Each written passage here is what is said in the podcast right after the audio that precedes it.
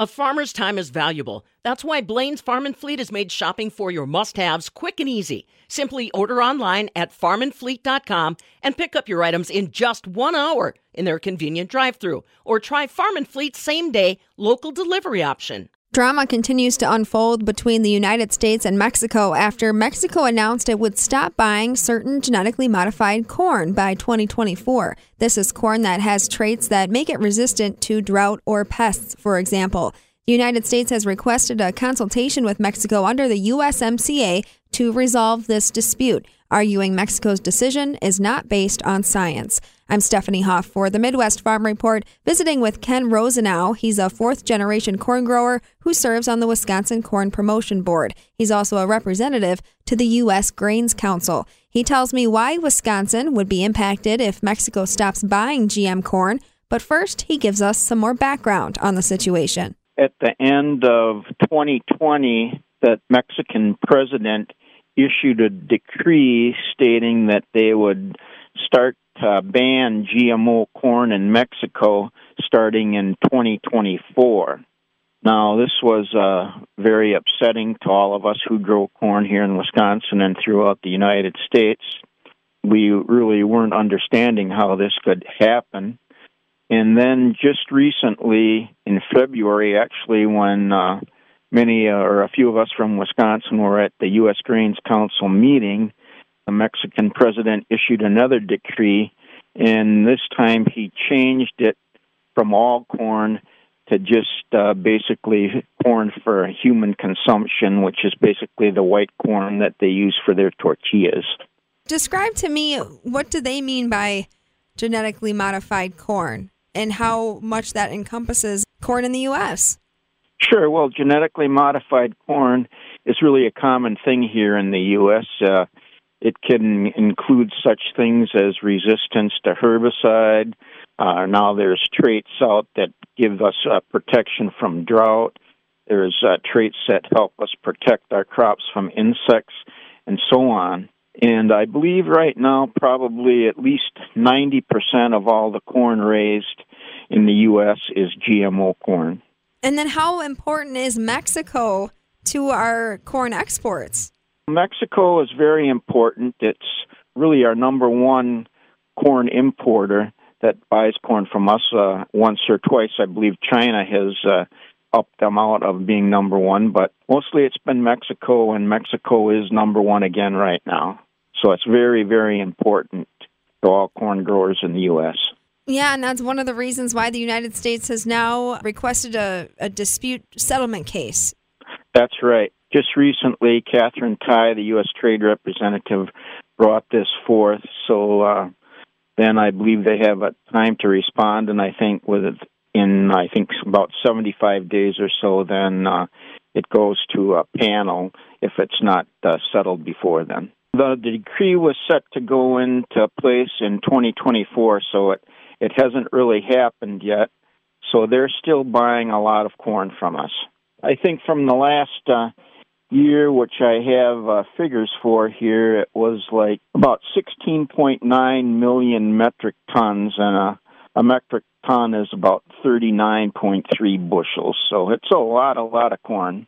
In um, 2022, in Wisconsin, here we produced 545 million four hundred thousand bushels of corn, which is about 13.9 million metric tons.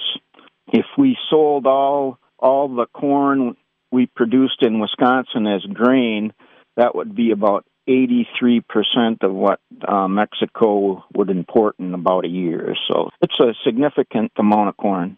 Does Wisconsin corn tend to go to Mexico, or Wisconsin farmers would they be severely impacted by these decrees from Mexico in 2024? Well, no, I don't think a lot of corn from Wisconsin actually goes to Mexico, but Wisconsin farmers would still be severely impacted by this. As you know, um, corn is really a general commodity now, and it's uh, affected on the world market. So, no matter what happens, the price of our corn here is still pretty much determined by what goes on on the Board of Trade. Yeah, Wisconsin farmers would be very, very affected because the price we get would be greatly decreased by if such a thing were to happen. Any predictions as to what it would do to the market? Well, I think even just the rumors of it happening would uh, be devastating, you know, because you know how things go on on uh, the markets here. It, it just takes one little thing, and you can lose thirty cents, you know, in a couple of hours here or whatever. So, yes, if it if it actually would happen, Mexico, as I said, is still the number one importer of U.S. corn. So, if that would happen, it would be very very serious. If Mexico did stop buying genetically modified corn from the United States, would you be scrambling to find new export markets? Well, we're we're always doing that through all the things that have gone on with China too. As I said, you know, they have been number one once in a while too, and you know, then when they pull out, that really uh, helps us to know that we really need to diversify our markets, and uh, we we also are continuing to do that. But Mexico is such a good market for us, and we re- we really want to keep that. In fact, just in the last uh, couple weeks, a delegation from the U.S. Grains Council traveled down there, and they've met with uh, some of the groups of top importers down there. And these people really don't want this to happen. They realize how important it is to them. So they're uh, really working with us to try to get things straightened out. You've got to think that this would have implications for Mexico too. To all of a sudden stop taking such an important commodity and have to get it elsewhere for likely a, a higher price. Is is that part of the persuasion? Well, that's exactly right. It it would be uh, increased cost to them, and and I think um, a, a study was done, even at, if it were to go into effect just for the white corn that they use for human food, even though we don't send a lot of that down there. I think the study showed that in the first year that this would take place, it would increase the cost of their tortillas by 40%, and then in years down the road, it would probably hover around 16%. But I, I really have to bring out here, you know, how significant a thing this is because the GMO traits have, uh, you know, been proven safe through all health organizations, through U.S.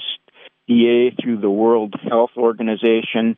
This is uh, sound science, and it's something you know that we really have to draw a line in the sand on because uh, you know if we allow people to start doing things like this that go against sound science, where is it going to end? It's something we really have to stand up for and make sure that it is taken care of.